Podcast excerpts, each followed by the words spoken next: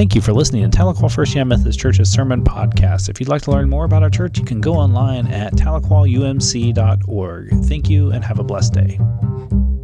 For the next three weeks, church, I invite you in to open yourself up to the greater things that God is calling all of us to do. See, I believe that God's not done with us yet. I believe that God is in that constant move of reshaping and refocusing and recentering our lives if we open ourselves up to God. I believe we are called to greater things. And so, for these next three weeks, I want to invite you to open yourself up to what greater things God may be calling to do in you and through you. Let us pray. Gracious and loving God, come and fill our hearts with your peace. You are here. You spoke to us through prayers and through liturgy. You spoke to us through song. And now, Lord, as we read your word and reflect upon it, center our lives in you. Lord, come and fill our hearts with your peace.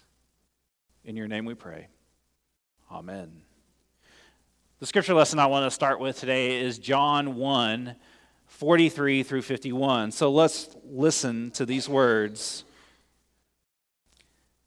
The next day, Jesus wanted to go into Galilee, and he found Philip. Jesus said to him, Follow me. Philip was from Bethsaida, the hometown of Andrew and Peter. Philip found Nathanael and said to him, We have found the one Moses wrote about in the law and in the prophets, Jesus, Joseph's son from Nazareth. Nathanael responded, Can anything good come from Nazareth? Philip said, Come and see. Jesus said to Nathanael, coming toward him, and said about him, here is a general Israelite in whom there is no deceit. Nathanael asked him, How do you know me?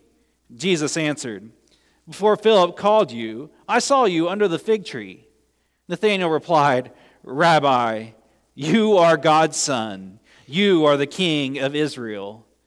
Jesus answered, Do you believe because I told you that I saw you under the fig tree? You will see greater things than these. I assure you that you will see heaven open and God's angels going up to heaven and down to earth on the Son of Man. This is the word of God for the people of God. Thanks be to God. Amen. Church, we are called for greater things when we follow Jesus. It's that simple. Our lives don't just kind of plateau and peak once we have that moment, once we say, hey, we're going to give our lives to Jesus, it doesn't end there. If you notice, it keeps on going. Actually, if you look at the whole Bible, it keeps on going. We don't just stop by having an encounter with God. We move on and move forward and move towards living a life that shows what God's love and grace looks like. It does not stop there. The problem is that sometimes we do. Actually, a lot of times we stop there and we become complacent and, and we, don't, we don't think that God calls us to great things. But realize when I mean great things, I'm not saying that we're all going to be Mother Teresa in this church, but we may be to somebody else. One person, one life changed because we decided to live a life living God's way and sharing God's story of love and grace throughout the world and throughout all time. In today's story, we have this interesting encounter. See, it, happens, Jesus was going around, he knew that he needed people uh, to help him in his ministry. This is how most pastors walk around. We, we, we walk around and we look for that one person, and Jesus walks up to Philip and says, Hey, come, follow me. And it didn't even, you know, Philip didn't just sit there and say, well, I've got to check my calendar first. Let me run it by my spouse. Let me, um, let me make sure that I have all the money I need for this trip. Let me, let me make sure that everything's going to work out. He, he didn't like check what he needed to. He just said, okay. He's like, wait a minute, I, I, know some other people. He did what every great disciple should do. They, they go and spread the news and find more people to be involved in, in Jesus' shenanigans. He says, hey, Nathaniel, I met this guy. This is the guy that Moses wrote about. This is the guy that is the guy. You, you need to come and see. It's going to be really awesome. This is going to, this is going to be this is going to blow your mind. This man will blow your mind. And Nathaniel did what probably all of your friends do when you invite them to church. Yeah, right. What does this guy have? He, he comes uh, from Nazareth. What good comes from Nazareth? He's one of those people. He's Joseph's son. We all know about Joseph and Mary. We know that story. Who is this guy? Nathaniel doubted, but yet he came. He came probably because Philip was nudging him along, saying, Dude, you got to come hear this. And it wasn't just, Hey, I'll see you at church next Sunday, I hope. He went to Nathaniel and brought him to Jesus. And in this story, we notice that, that, that when Jesus and Nathaniel are standing there, and, and he says, Who is this guy? He's the genuine deal, he's the real deal. Nathaniel asks, How do you know me? And then Jesus blows his mind. Before your friend came, before Philip came, I saw you under the fig tree. And talk about a mind blowing moment. When Nathaniel heard that, he's like, How did he know? Mind blown, just, just life changed at that moment. He knew that he was God's son, the king of Israel, as he said. And then Jesus was trying to test to see where his, his, real faith was. He was saying, Do you believe this because I told you I saw you under the fig tree? And then Jesus sets him up for a lifelong journey. He doesn't say that the journey ends here once you follow me. He says, You will see greater things than these. I assure you that you will see heaven open and God's angels going up to heaven and down to earth on the Son of Man. He doesn't tell Nathanael that the story stops when he says yes.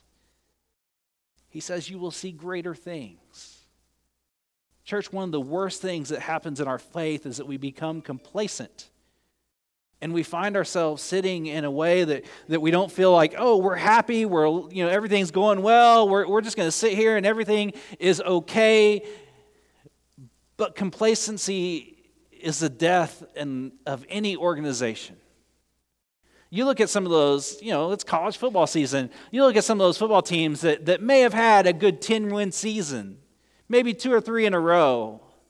And then they become complacent. Hey, if we do it again, maybe we'll actually win the conference championship this year. And we become complacent.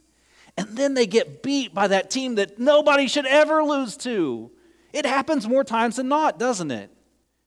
Because they become complacent. They don't strive to do better, they don't strive to, to grow closer to their bigger goal of winning a championship. It's the same thing in our faith. We have these moments and they make us feel good. Things are changing, things feel good. We feel a connection to God. And we just sit back and say, it's all good.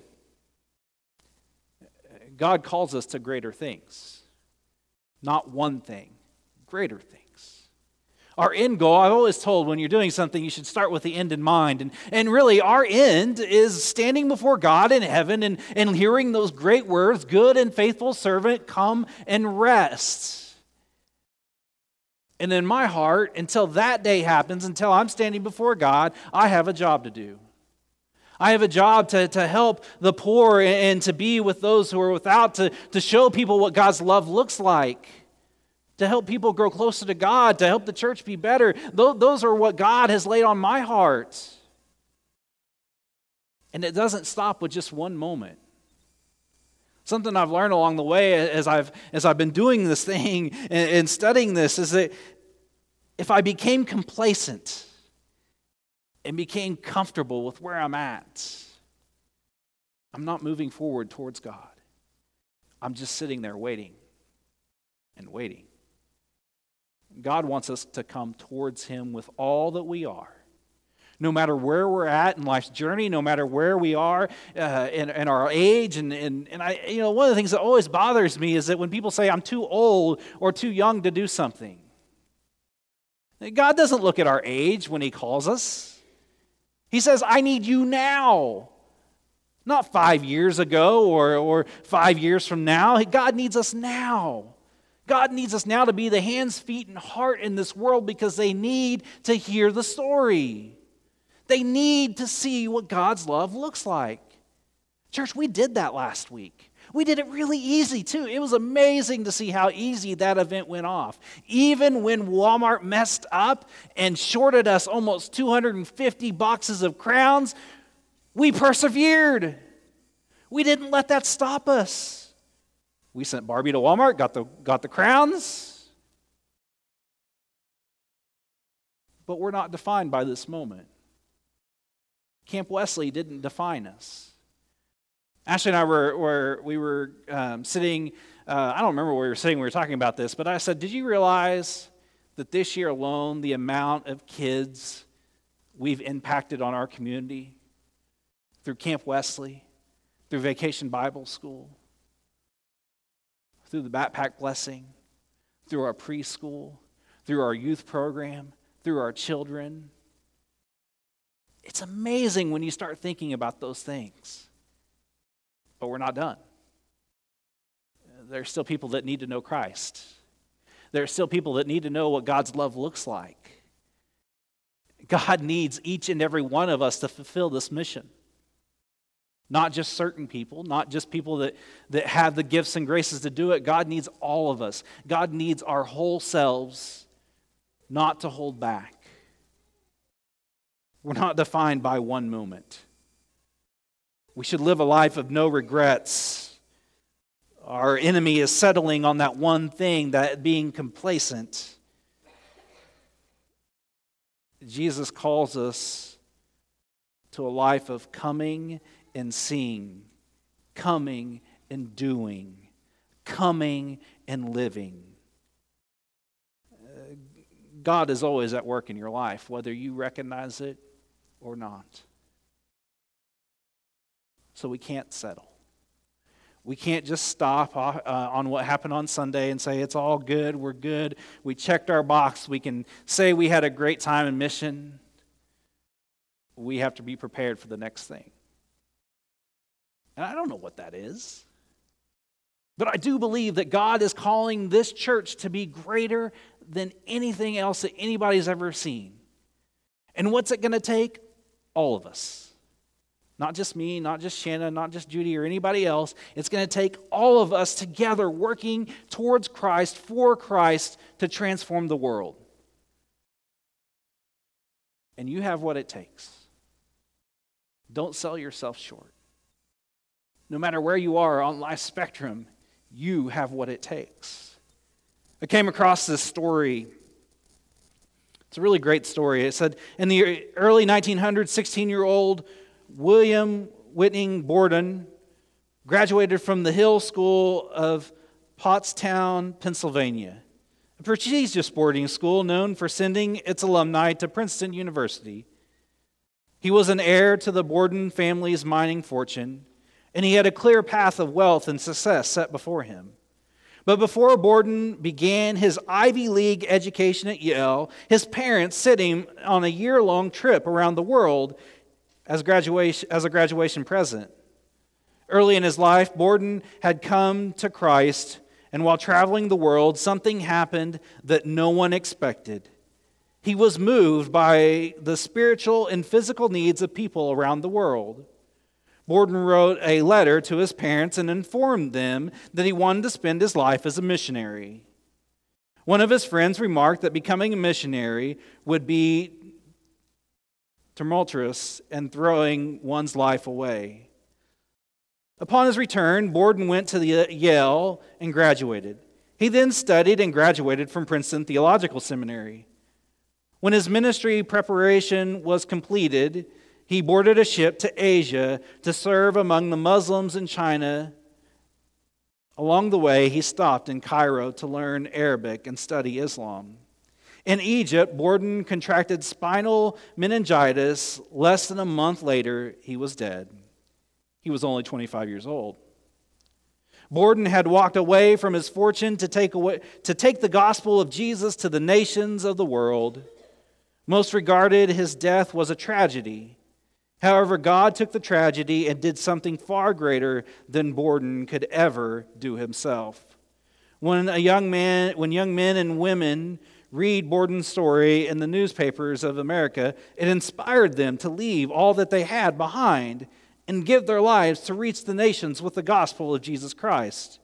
It's even rumored that the key points of his life, Borden wrote a series of phrases in his Bible while he was struggling with his desires to become a missionary against his father's heavy disapproval, he wrote, No reserves. Toward the end of his time at Yale, where he studied the Bible, in a Bible study attended by three quarters of the school students' population, he wrote, No retreats. And as he was lying, dying on his deathbed in Cairo, he wrote, No regrets. Church, we're called to greater things through Christ, who constantly reshapes us, refocuses us, and helps us to have no regrets. Church, we are called to greater things. And I invite you to come and see. Let us pray. Thank you for listening to Tahlequah First United Methodist Church's Sermon Podcast. If you'd love to join us in person, we worship at 10 o'clock on Sunday mornings, and you can find out more information about us by going online at tahlequahumc.org.